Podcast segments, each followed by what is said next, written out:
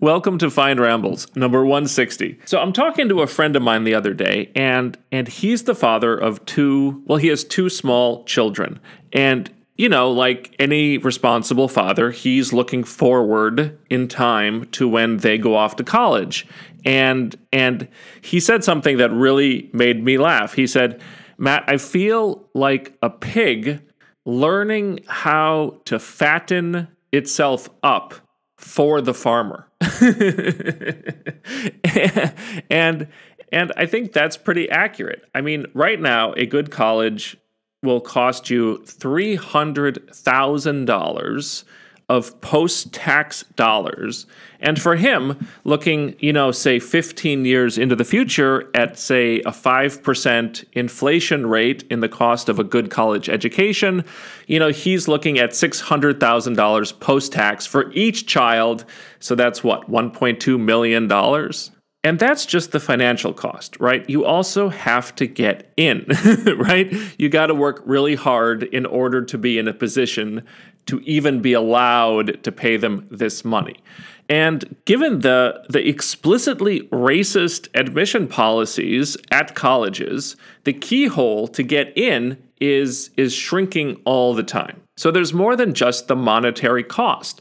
To get in, your child, starting at a very young age, is going to have to shape his or her entire life to fit the mold of what an admissions person wants, right? So not just the classes that they take, but their hobbies, their activities, their entire day is going to end up being defined not by what they want to do, not by what excites them, but what hole the college is trying to fill that year. Do they need water polo players? Do they need piano players? Do they need, you know, pick your poison? The point is that whatever they want, people who want to get in have to do.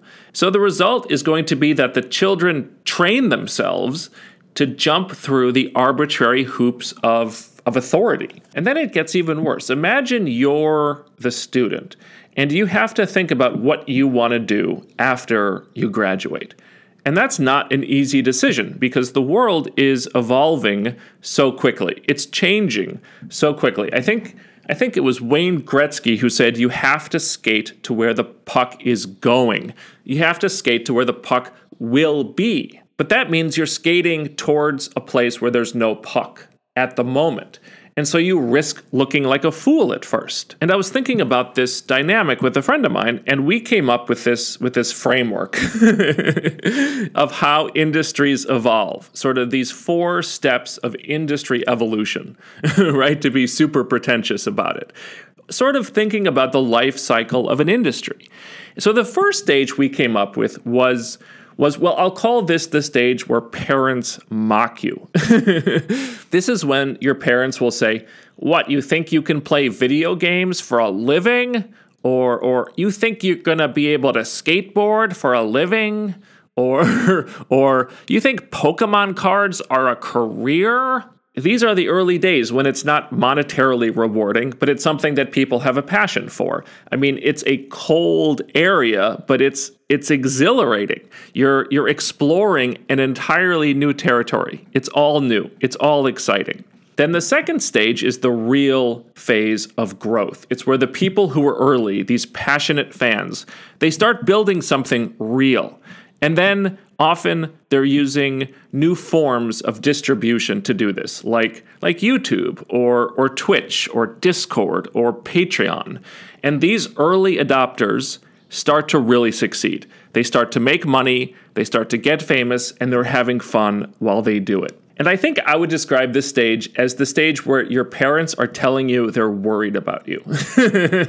We're worried that you think this is still a viable career option. Brump, brump, brump. Then the third stage is the maturity of the industry. And this is when your parents start to ask you questions, when they're starting to get a little curious and they realize this is something you've been involved in for years. Maybe they ask you, what's this Facebook thing I keep hearing about? Or they say, what's the Bitcoin? By now, everyone sees the opportunity, okay? And there is this flood of supply. People who aren't even that interested in the field enter it because they see that it has opportunity. And then people start to hack the system, right? They start to figure out how to succeed. They figure out the algorithm for success. I think this is the stage where you start to see books being published on how to succeed in the field. You know, something like, Web Developers for Dummies, or 5 Easy Steps to Become an Instagram Star. And the strange thing is, all of this supply actually increases the amount of demand for that industry for a while. So for example, you have a bunch of new lawyers, and what do? They start suing everyone, which creates demand for more lawyers. Or you have all these new doctors, and they need to fill their waiting room somehow, so they start inventing diseases. Or the hospital that they work for starts pressuring them to increase the number of tests or the number of procedures. Or all those new therapists, right, are all gung-ho, and they start pathologizing normal behavior. And you watch the DSM expand and expand and expand. Or all those new finance professionals, all these new MBAs, start innovating, right? They start financial innovation, and they start using leverage and piling debt on every company they can get their hands on until the entire economy is fragile. Then the fourth stage is paralysis, okay? The growth is over.